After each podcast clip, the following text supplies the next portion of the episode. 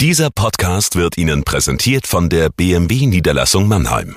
Bei uns finden Sie die größte Auswahl an BMW Neu- und Gebrauchtfahrzeugen in der Metropolregion Rhein-Neckar. Darüber hinaus sind wir Ihr Kompetenzzentrum für Elektromobilität. Überzeugen Sie sich selbst und besuchen Sie uns. Auch online unter bmwmannheim.de. Wir heißen Sie herzlich willkommen. Und jetzt viel Freude beim Zuhören. Jagoda Marinic hier mit dem Corona-Tagebuch in Kooperation mit dem Mannheimer Morgen.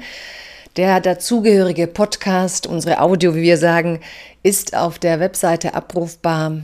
Und heute ging es um ein etwas anderes Thema. Natürlich Corona, aber die Welt hört nicht auf, sich zu drehen. Und ich glaube auch, es ist wichtig, dass wir die Augen offen halten. Je früher wir lernen, dass wir uns eben nicht nur auf die Pandemie fokussieren, sondern auch eine gewisse Normalität zulassen, desto besser werden wir, glaube ich, auf lange Sicht mit dieser Krise klarkommen.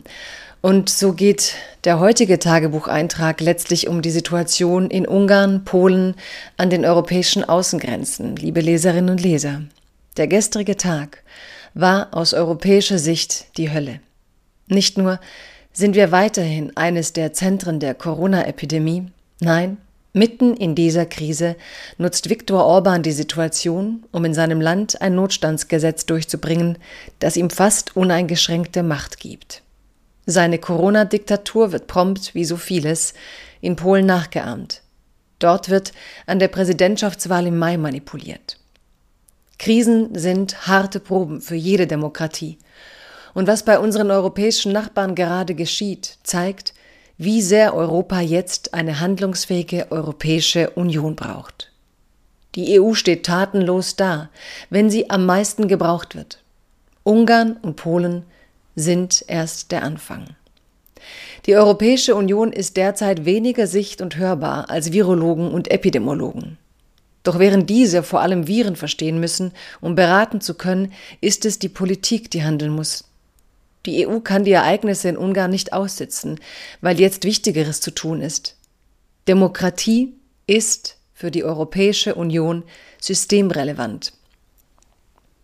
Die Länder der EU sind in vielen Bereichen gefordert. Und das Ausmaß der Pandemie berechtigt noch lange nicht dazu, alles andere liegen zu lassen. Gesellschaftliche Bereiche, die in Zeiten von Epidemie vernachlässigt werden, leiden über Jahre danach an den Folgen dieser Vernachlässigung. Je schneller wir lernen, uns nicht nur auf die Krise zu fixieren, sondern uns insgesamt anpassen, desto weniger wird uns die aktuelle Krise auf lange Sicht treffen.